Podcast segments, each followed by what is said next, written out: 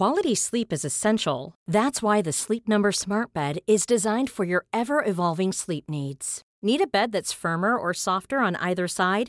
Helps you sleep at a comfortable temperature? Sleep Number Smart Beds let you individualize your comfort so you sleep better together. JD Power ranks Sleep Number number 1 in customer satisfaction with mattresses purchased in-store. And now save 40% on the Sleep Number limited edition Smart Bed for a limited time.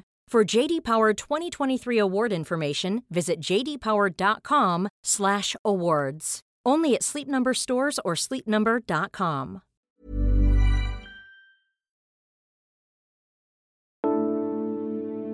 In May 1950, Roman Popadiuk was born in a displaced persons camp in Austria. His parents were Ukrainian and had been taken by the Nazis to Germany during World War II to work as forced labourers. The family soon emigrated to America and, via a brief stint on a farm in Iowa, settled in Brooklyn. Fast forward to September 1991, and Popadiuk was working as a press secretary in the National Security Council. Leonid Kravchuk, who would go on to become the first president of an independent Ukraine, was visiting the White House and chatted with Popadiuk in Ukrainian. Larry Eagleburger, the Deputy Secretary of State, overheard. I know where I'm sending you, he told Popadiuk. A few months later, his meaning became clear. As America quickly established democratic relations with newly independent countries following the collapse of the Soviet Union, Roman Popadiuk became the first US ambassador to Ukraine.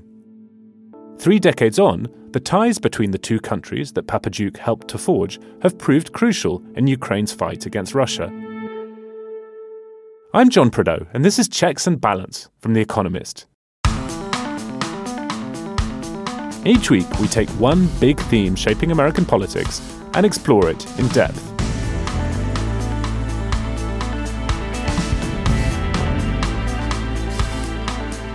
Today, how long will America continue to support Ukraine?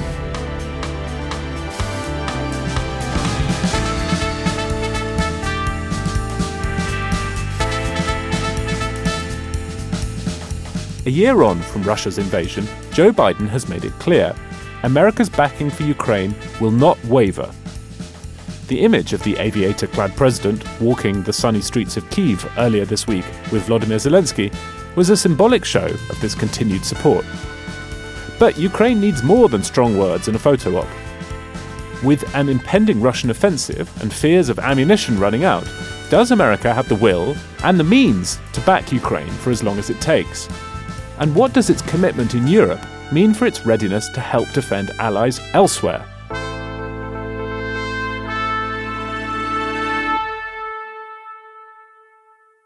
With me this week to talk about Ukraine one year after Russia's invasion and about America's policy towards Ukraine and where that's going are Idrees Kahloon, coming to us this week from Kentucky, his home state, and Charlotte Howard in New York. Idrees, how are things in Kentucky? Have you observed any clogging since you've been back to your home state? Uh, you know, we, we do two daily cloggings. So I've just had my morning clog and, uh, you know, looking forward to my afternoon clog as well. Clogging, for anyone who didn't listen to last week's episode, is Kentucky's official state dance. Um, Charlotte, how are you doing and what's going on in New York? We've moved into a new office this week, which is very exciting for us, if for no one else. And I've been very much enjoying our really extensive coverage of the one year anniversary in Ukraine. I continue to find our colleagues who are writing about Ukraine, both from within the country and from our Russia experts and defense experts, to be the the absolute best journalism on this war out there. Yes, our coverage of Ukraine is really second to none. And one of the people who's contributed to it is Anton La Guardia, who's our diplomatic editor here at The Economist. He's been thinking a lot about how America's military is preparing for the future. And later in this episode, we're going to hear his interview with General David Berger, who's the head of the Marines. But first, I asked him to focus on what's happening now in Ukraine. On the one hand, it has gone better than anyone expected this time last year, when even the great generals of the US Army expected Russia to roll over Ukraine and to for them to be supporting at most a rump government in exile or some kind of insurgency. Instead, thanks mainly to the bravery of the Ukrainians, Ukraine as a country has survived and has even begun to push back Russian forces. However, there is much to be played for. Both sides are preparing for what looks like a very difficult fighting season in the spring. Indeed, the Russian offensive may already have started in a desperate attempt to claim some kind of success ahead of the anniversary. And the Ukrainians seem to be biding their time, waiting for the promise of new equipment from the West to arrive and to materialize and give them a punch that might allow them to pierce through Russian lines and perhaps push all the way through to the Sea of Azov, thereby breaking the land bridge between the Crimean Peninsula and the territories that Russia has captured in the east. But that's a very difficult enterprise. Anton, you've covered lots of wars for The Economist. How familiar does the war in Ukraine look to you now, in the sense that quite often there's a period at the beginning of a war when people are optimistic about how fast success can be achieved.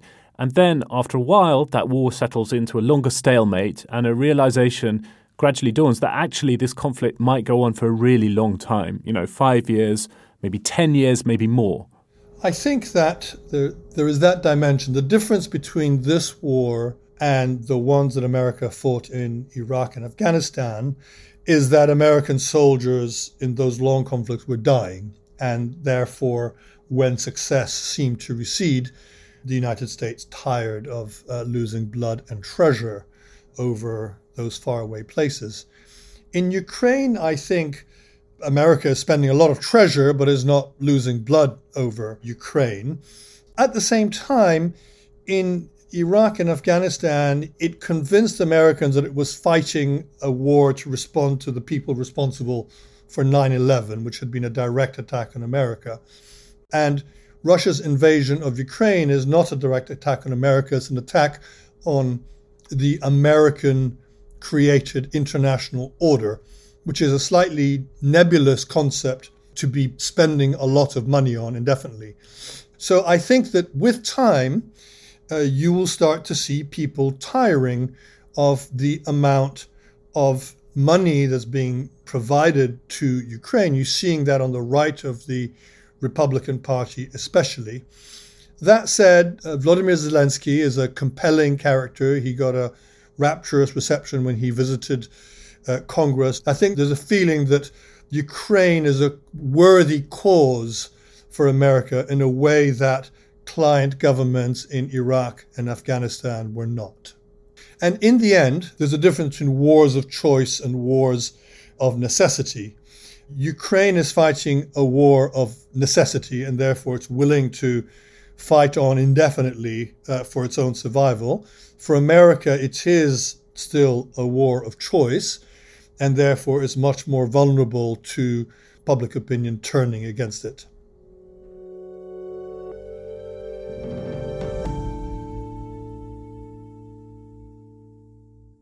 Charlotte, Anton mentioned there public opinion on the right seeming to turn more skeptical about America's support for Ukraine. When you look at the numbers, are you struck mainly by how soft support is for Ukraine, or by the contrary, by how solid it seems, frankly, and bipartisan? What story do you think the data tell? Well, the data to me actually make both points both that support has meaningfully softened over the past year, but that it is nevertheless still quite robust. So if you look at the polling data broadly among the American people, 26% now say that America is giving too much to support Ukraine's effort in the war, compared with 7% last year. And there has been a decline across the board, with a particularly steep decline among Republicans. So if you look within the GOP, 40% now say America is giving too much. But that's actually now even with those Republicans who say that American support is about right or not enough. So it's 40% saying too much and 41% saying that the level of American support for Ukraine is appropriate or even insufficient. So I think both points can be made. I mean, you see across the Republican Party some people, some politicians now using this war as a way to argue that President Biden is distracted from the issues that affect Americans. But nevertheless, you do have other Republicans who continue to voice really strong support for Ukraine, including Mitch McConnell, the Senate Minority Leader, who at the Munich Security Conference said, quote, the death of Republican support for strong American leadership in the world have been greatly exaggerated. So they're definitely a strong group of Republicans who maintain what has historically been a, a hawkish bent within the party.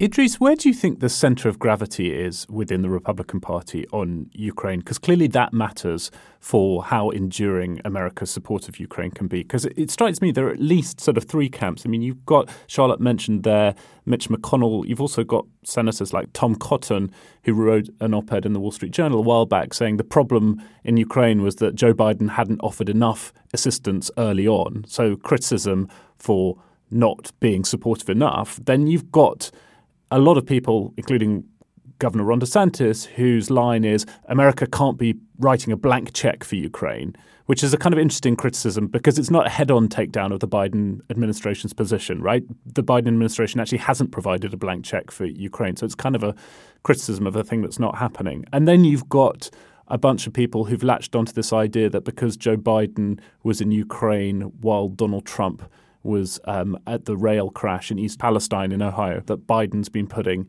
Ukraine first while Trump's putting America first, which seems like a more sort of critical line. But where do you think the center of the party is? Yeah, I, I think you're both right. I think that the Republican overall, whether you measure it by just voters or by elites, there is increased skepticism about the amount of money that's being devoted to helping Ukraine defend itself. The latest estimates are uh, above $100 billion that have been spent. Uh, roughly half of that is on military aid, the provision of shells and whatnot, and the other half goes to things like maintaining the government. You know, Anton is right that because American soldiers aren't dying, there's you know going to be less of a popular backlash, but that could be a significant amount of money, especially if it continues.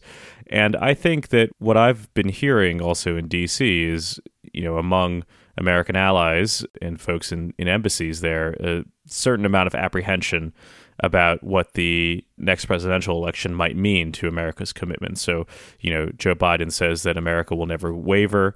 Mitch McConnell is is kind of similarly in that camp. I think uh, Kevin McCarthy is a bit shaky because of his particular precarious uh, position as speaker. But a lot of embassies right now are scrambling to figure out what Ron DeSantis thinks about NATO, um, whether or not he would continue to sound skeptical as he has lately in, in saying that there shouldn't be a blank check. And they're definitely fearful about a return from Donald Trump, who at the outset of the invasion praised Vladimir Putin's move as a stroke of genius and obviously uh, clashed with NATO quite a lot. So there's a lot of uncertainty about what this might look like if it continued for the next two years. That cost point strikes me as really interesting. I was talking to our deputy editor, Ed Carr, who wrote the cover leader on Ukraine this week, and he was pointing out to me that the support for Ukraine, the military support for Ukraine, amounts to 6% of the Department of Defense's annual bill. That strikes me as not a lot of money given what the US is getting in exchange. I mean, if you bear in mind that Russia has become increasingly hostile, threatens the security of its neighbors in Europe, you know, is allied with Iran, supports Bashar Assad in Syria, you know, does military exercises with China. Essentially, for 6% of the DoD's budget, America has helped Ukraine to tie up Russia's armed forces, degrade Russia's military capability quite seriously. You could look at that and say, actually, it's cheap at the price. I think you definitely could, but I think Anton's point is worth keeping in mind that to most Americans, this still feels like a war of choice, and that the idea of an international order in need of protecting a post war, i.e., post World War II international order in need of protecting, is such a vague concept to many. And Antony Blinken, the Secretary of State, when he talks about the end state for this war, he's very firm that there cannot be peace that allows Russia to claim territories which are not rightfully Russia's, and that any agreement that did so would have long term effects on the rules based order that America supports and has supported now for decades. So that's a very powerful argument, particularly in the face of a rising China that's trying to rewrite the rules of the international order. But it's not one that feels grounded in people's day to day the way that, for instance, a crisis along the border might. So you see Ron DeSantis, in particular, referring to Biden's visit this week as somewhat of a distraction and that uh, Biden is not doing anything to secure our own borders here at home, even as he is visiting Ukraine. So that type of argument, I think, is going to become more loud in the run up to the 2024 election because the tangible issues that people are thinking about now are much easier for those who oppose President Biden to raise compared with the broader international order that Biden is trying to protect. Okay, thanks. In a moment, we'll take a trip to a munitions plant in Pennsylvania along with our friend John Fasman. Um, that plant manufactures the type of shells that are being used on the battlefield of Ukraine and which America is struggling to supply in great enough numbers. But first, the usual reminder we'd love it if you took out a subscription to The Economist if you're not already a subscriber. And we've just launched a new podcast series to mark a year of the war in Ukraine. In Next Year in Moscow, our Russia editor, Arkady Ostrovsky, tracks down Russians who left the country after it invaded Ukraine. I just listened to the first episode this morning. It's really excellent and a reminder that when Russia invaded Ukraine, it didn't just try and destroy a neighboring country, it's also an attack on many of the good things about Russia. And there are many Russians who've been caught up in this conflict as well against their will. We'll play a trailer for that podcast at the end of this episode, and you'll be able to find it wherever you listen to Checks and Balance. Economist.com slash US pod is the link to subscribe to The Economist. You'll find it in the notes for this episode.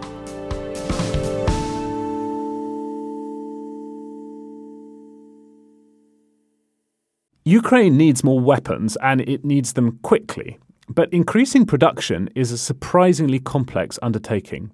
To better understand that complexity, we sent John Fasman, who regular checks and balance listeners will already know, to an army munitions factory that makes howitzer shells. This is where the process starts. So we'll bring the steel in, obviously, uh, by truck or by rail. Rick Hansen oversees the Scranton Army Munitions Plant, deep in Pennsylvania's coal country.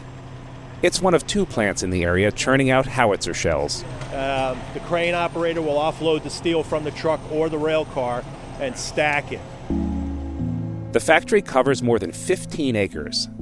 It has a heavy, cavernous, over engineered Victorian feel to it, with brick walls covered in more than a hundred years of dust and grime, and huge, thick steel girders for supports. The plant is worlds away from the hushed sterility of so much modern manufacturing. It's loud, noisy, and dirty, with scuffed concrete floors and a pervasive scent of hot metal. So they're, they're 20 foot lengths of steel. Um, they're, you know, they're steel bars. They weigh about 2,000 pounds, and we cut those into billets so that they'll go into the um, furnace to get heated. The stubby billets are then heated to 2,000 degrees Fahrenheit, more than 1,000 degrees Celsius. They come out of the furnace red hot, after that, they're cooled, hollowed out, and then nosed into a precise cone shape. Rick Hansen likens this to cutting the top off a Coke can and squeezing the remaining part into a narrow point without leaving a single crease. Any imperfections could cause the shell to veer off target. Once the shells are in shape, they need a coating. They chemically put a phosphate coating on the round, and then they paint it. And the purpose of the paint isn't aesthetics, it's to make sure that uh, if it has to stay in storage for a long time, the phosphate coating stays on. The Scranton factory is just one of about 12 stops the howitzer shells will make before they're battle ready. Next is Iowa, where they'll be filled with explosives. Speeding up the supply chain is proving tricky. America has given Ukraine more than a million howitzer shells over the past year, but even such huge quantities of ammunition are not enough.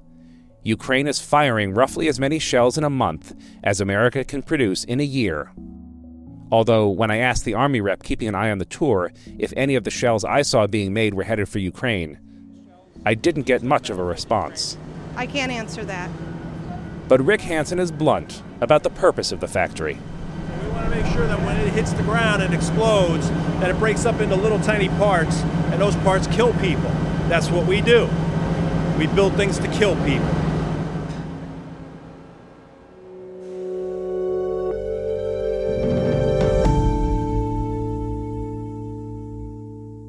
So, Idrees, one of the constraints on American support for Ukraine is public opinion. Another is just the ability to get enough kit into Ukrainian hands and particularly enough shells. So, how is that effort going? I think it's hard to imagine just how much ammunition is being used up in the conflict right now. So, Ukraine estimates, according to Anton's briefing, which is out this week, that they're on the receiving end of about 20,000 shells a day, uh, which is an extraordinary number. They're firing back about 5,000 or 6,000 a day. But even that much requires this huge amount of arming from America and its allies. And, and really, they can't keep up. You know, as Anton and John Fasman point out, the supply chains for production of these munitions are pretty complicated. America hasn't needed to produce uh, munitions in this quantity for a long time. And this goes not only to the sort of more pedestrian munitions like the howitzer shells we were just talking about, but also javelins, which are used as anti tank missiles, stingers, which are used uh, to take down aircraft, the HIMARS system, which has been really effective for the Ukrainians in giving them a real edge. Whether or not these these supply chains can be boosted over time, I think is hard. And the other difficulty that we have here is uh, just a lack of, of complete understanding. For obvious reasons, the military is somewhat cagey about describing its ability to uh, produce munitions in a timely fashion, but obviously it will need to uh, increase the speed if this war is going to continue for the next year or two. Which you know, if you parse Vladimir Putin's statements, uh, not particularly closely, you you could imagine that it will. Yeah, I think it's worth remembering why so much of the burden is falling on America. So that's in part because no one in Europe expected that there would be a ground war in Europe again, and they planned accordingly in terms of their own stockpiles. So Europe's defense sector has lagged since the end of the Cold War. Within Europe, countries have been giving quite a lot to Ukraine. So the Kiel Institute in Germany has estimates about Norway giving more than 45% of its howitzers, which is a type of artillery weapon, as we've heard. The Czech Republic giving about a third of its rocket systems. So it's not that they're not giving a lot as a share of their stockpiles. It's just that that share doesn't add up to much. And so that's why America needs to step in. And it's also worth noting that the critique that some Republicans have made over the years that NATO member countries need to spend a larger share of their GDP on defense eh, also does feed into this, right? That European countries don't spend as large a share of, of GDP on the military, and that's being reflected here.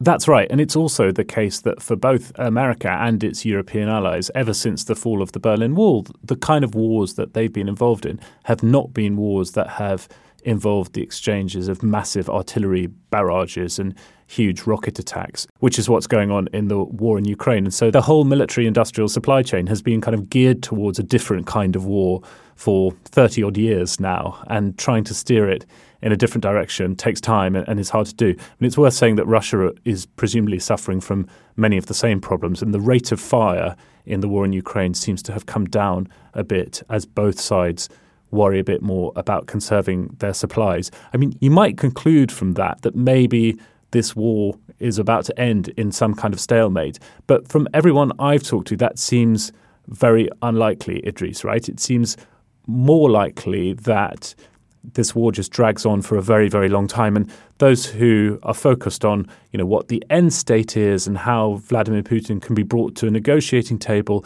and so on, they're likely to be disappointed. And people have to get used perhaps to the idea that the likeliest end here is a frozen conflict, is, as we said in the cover leader this week, a kind of North Korea, South Korea situation that, that doesn't get resolved until Vladimir Putin goes, or maybe even after that. I see no sign that Putin, who doesn't bear any of the personal costs of the war, is going to stop anytime soon. Particularly, I think we're going to talk about this in the next segment. If the Chinese were to become even closer and, and start providing uh, ammunition, that would just you know continue the conflict uh, for even longer it does seem likely that this war is going to go on for a long time. And so, next, we're going to be thinking about how that American commitment, which hopefully will be long lasting to Ukraine, affects America's ability to help defend its other allies in the Pacific.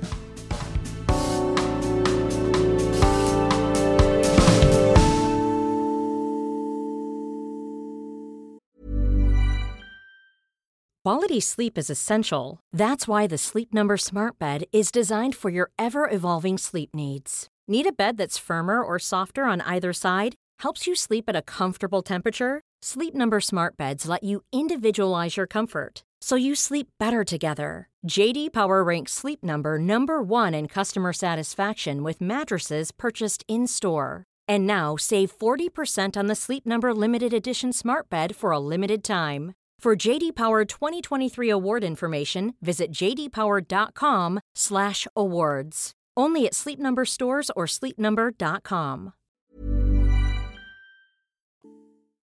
All right, now we're going to go back to our diplomatic editor, Anton La Guardia. In a second, we'll hear his interview with the head of the Marines.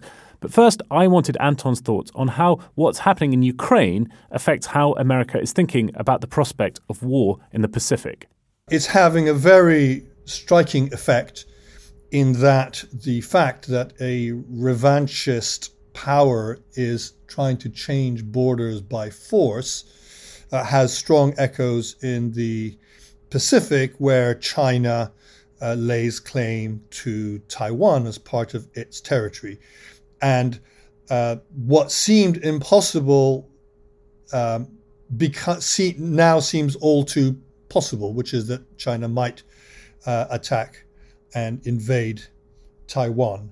Uh, and you've seen, you've heard a series of very alarm statements by various American officials who've been shortening the timeline in which they think China might want to be able to stage an invasion. So, uh, and it's worth remembering that for America, it's China, not Russia, that is what they call the pacing threat, the, the one power that can overturn American influence in the world is China.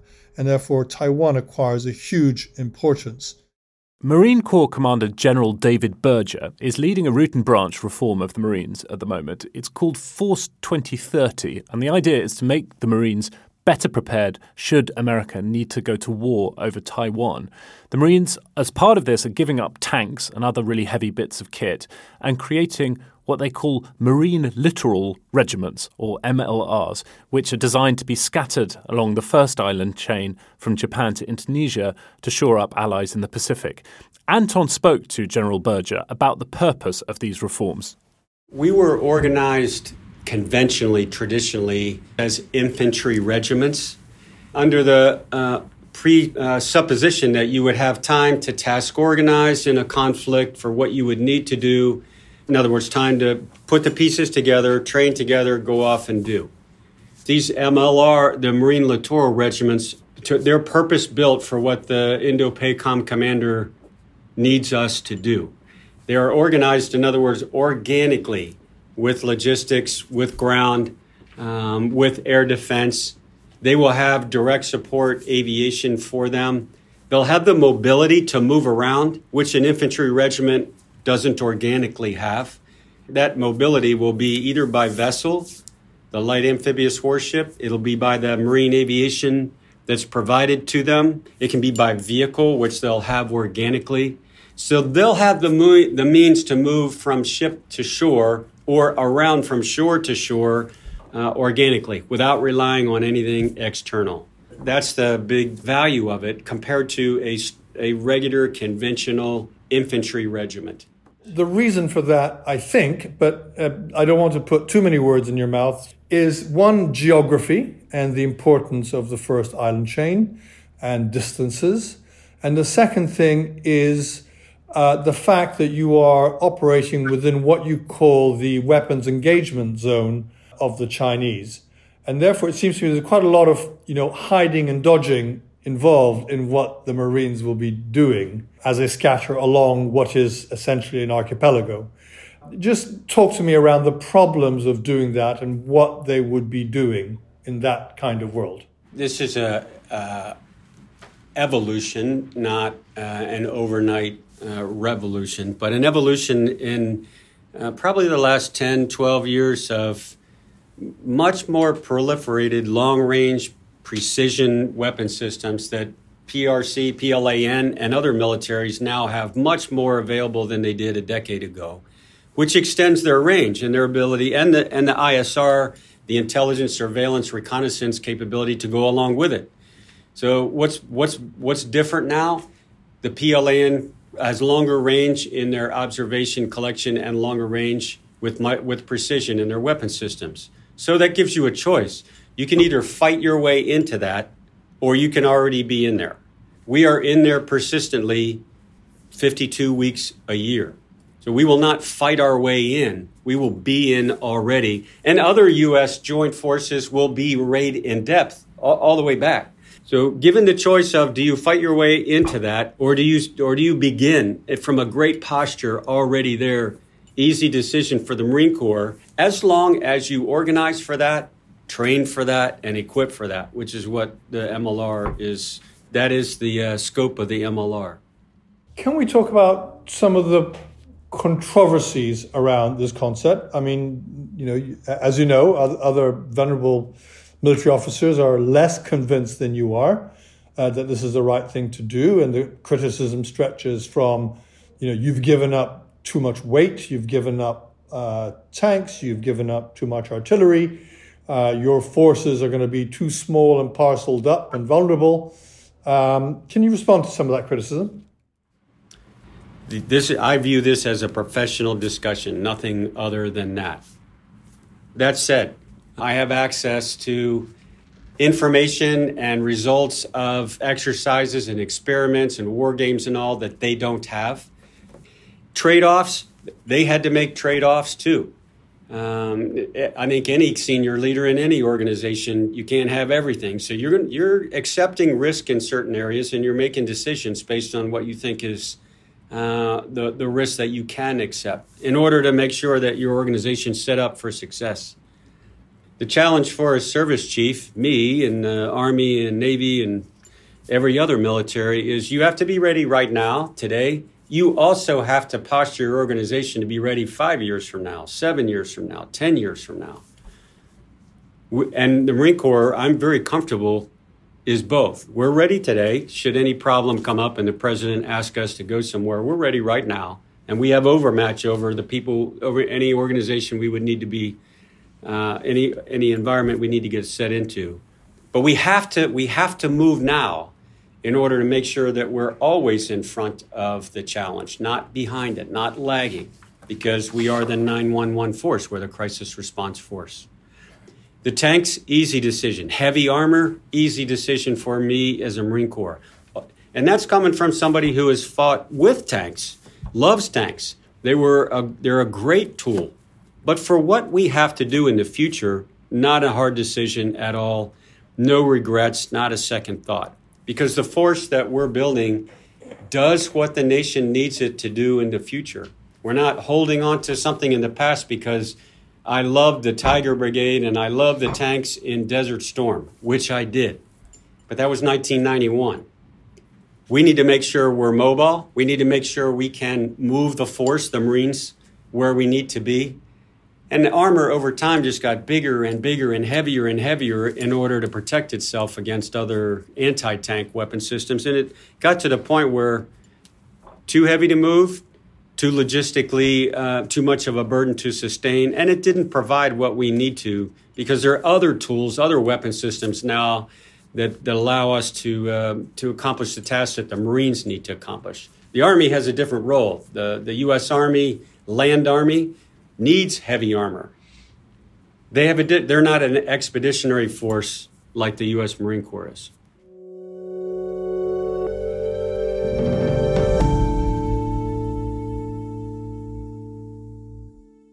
Well, I think the three of us don't often get to talk to Marine Corps generals. So, Charlotte, what did you make of that?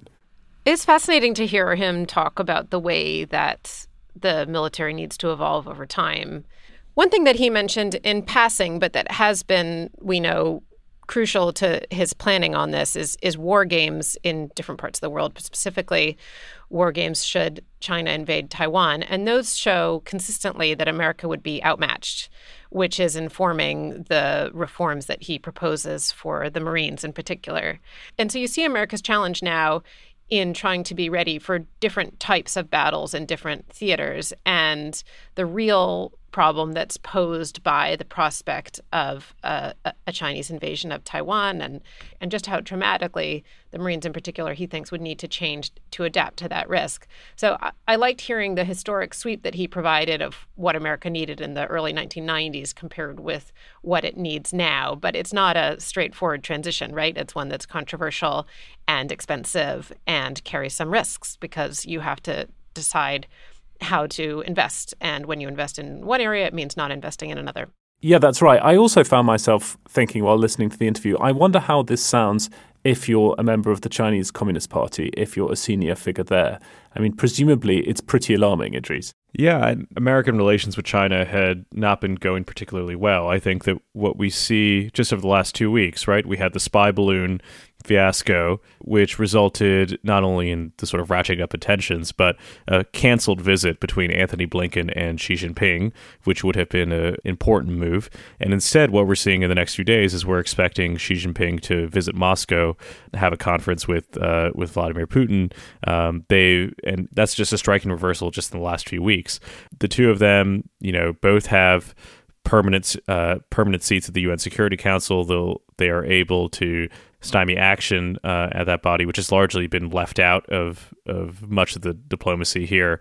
They've been issuing statements saying that uh, you know their friendship knows no bounds. You know that might extend even to the potential arming of, of Russia. American intelligence seems particularly worried about that. And all of this is just the prelude to uh, how Americans are thinking about uh, conflict over over Taiwan, which is just going to be a lot different from from this Ukrainian war right now. An island is just much harder to supply than uh, than a country that shares a land border with a NATO ally, which is you know for all intents and purposes untouchable. So there's a lot of concern right now, and, and you see that also among Republicans as well, who are increasingly minded towards uh, towards countering uh, Chinese action in Taiwan. The other thing that's worth bearing in mind on the other side of the equation is the extent to which America's backing for Ukraine and Ukraine's successful resistance so far against the Russian army has, you know, strengthened Taiwan just merely by its example, right? I mean, most people who I read and respect seem to think that, of course, it's impossible to know when China might actually invade Taiwan, were it ever to do so. But the, the war in Ukraine has pushed back that hypothetical date because you know, if you're in the Chinese Communist Party and the government, you look at what's happened and think, well, what we might have assumed would be pretty straightforward militarily now looks like it would be something that would have a very great cost, even if you have to suspect that China would, would eventually prevail. And I suppose one of the things that's you know hard to get a grip on, but nevertheless is true, is the extent to which um, the Biden administration's policy in Ukraine and you know the fairly broad support I think in Congress for Ukraine has really strengthened America's alliances all over the world. So it has strengthened American alliances, but China also sees it as an opportunity, and I don't want to discount that, right? In in that you have China trying to publicly say that it promotes peace in Ukraine, and you've had in the past month China's top diplomat Wang Yi saying that he will offer a peace proposal and highlighting the need for state sovereignty.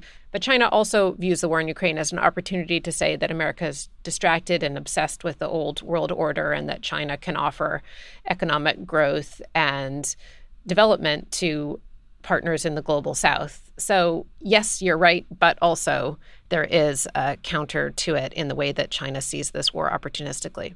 But the problem is, is that no one has a real answer for how this war is going to end.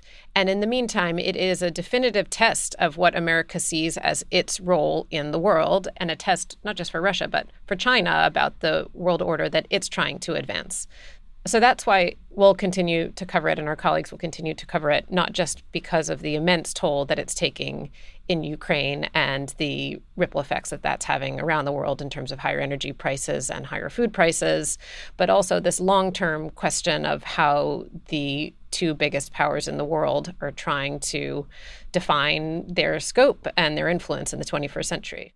Yes, that's right. I mean, Idrees mentioned Vladimir Putin's anniversary, one year anniversary speech earlier in the podcast. That was a speech that set up this war in Ukraine as a test of rival systems and a test of rival values. Joe Biden seems to see the war in similar terms. given that, it's hard to see either side um, backing down anytime soon. What's certain is this won't be the last time we talk about America's support for Ukraine on the podcast. Okay, before I let you guys go, I have a quiz. Question one The US Department of Defense, of which the Marine Corps is part, is the nation's largest employer.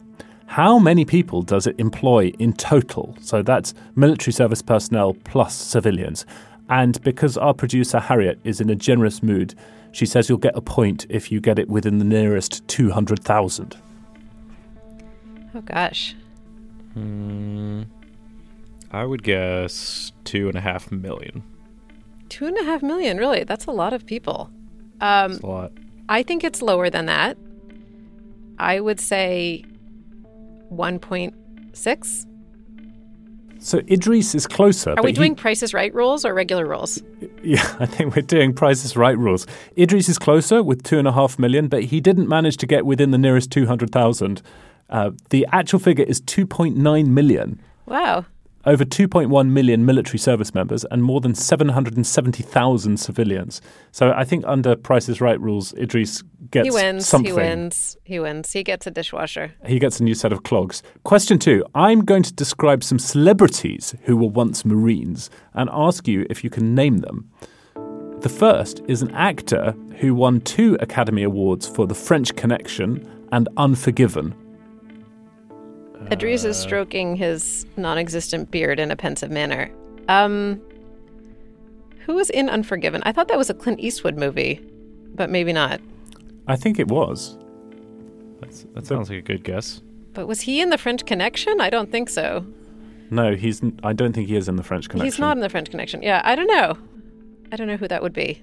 Idrees, over to you.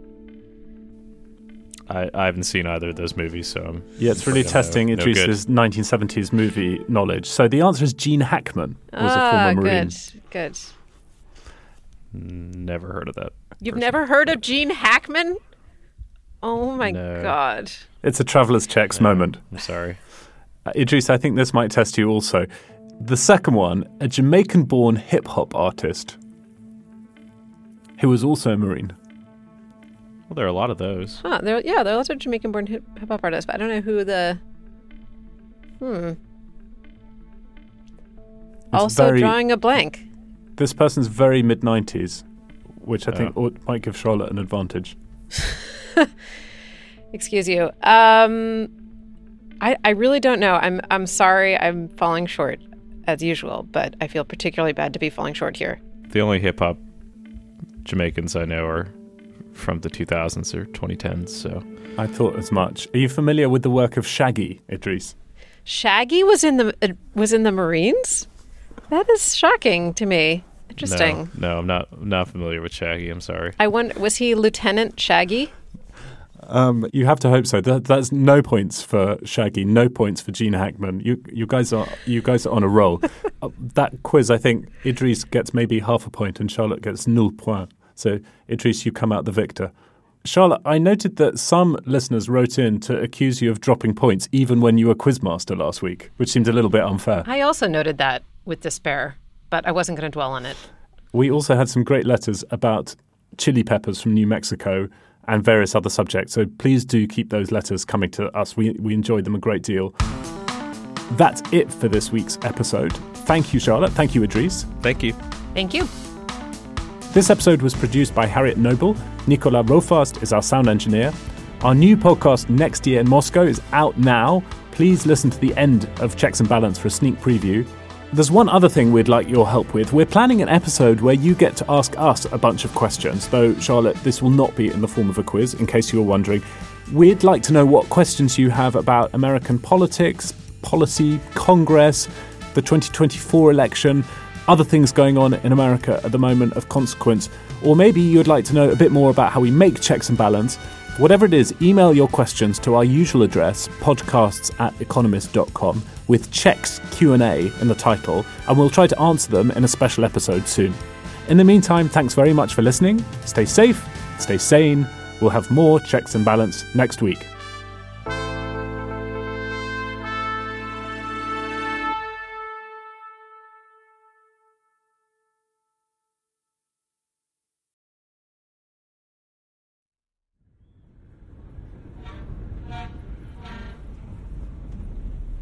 This is a story about Russia and its ruinous war. But I wanted to start telling it here, by the Galata Bridge in Istanbul. The ferries on the Bosphorus Strait, the steep cobbled streets, the cafes, they all bear witness to a huge exodus. Thousands of Russians fled here as soon as the war in Ukraine started a year ago. Their flight echoed one made a century ago when many Russians fled violence of the Bolshevik Revolution and Civil War. Those events changed the course of the 20th century, and this war is already changing the 21st. I've come to Istanbul to speak to this new generation of exiles. Because their stories help solve the mystery of why this senseless war began and how it might end.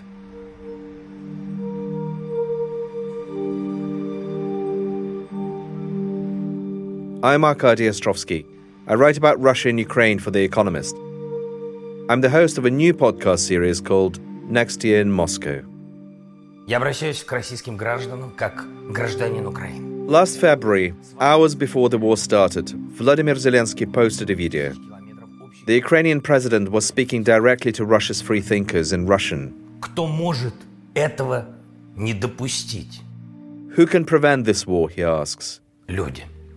The people, he says. Общественные деятели, журналисты, музыканты, актеры, Public figures, journalists, musicians, доктора, блогеры, стендаперы, тиктокеры и многие actors, athletes, scientists, doctors, bloggers, stand up comedians, social media influencers, and more. These are the people who fled Russia in the coming days. I clearly remember this feeling that this is not my world anymore. Everything changed just in one second. I felt the urge to call my dad, and I called him. I was crying, I was saying, I'm terrified, I don't know what to do, and I'm so scared. When you live in Russia or in any unfree country, you have to have red lines. You have to, to be ready to leave The invasion destroyed their hopes that Russia might become a normal, non violent country. Well, my country uh, started this awful war, and I think that this shame will be with us for the rest of our lives. In this war, Ukraine has gained a new sense of nationhood, but the future of Russia is now in doubt. Can it ever be a place that these exiles once again call home? The search for answers has taken me across Europe and the Middle East and along the fringes of the old Soviet Empire. Ultimately, it led me to people who've chosen to keep light and hope alive inside Russia.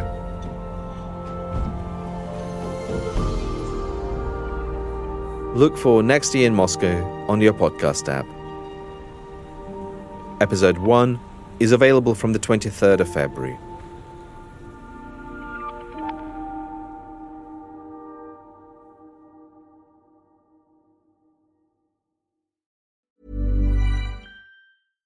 Want flexibility? Take yoga. Want flexibility with your health insurance? Check out United Healthcare Insurance Plans. Underwritten by Golden Rule Insurance Company, they offer flexible, budget friendly medical, dental, and vision coverage that may be right for you. More at uh1.com.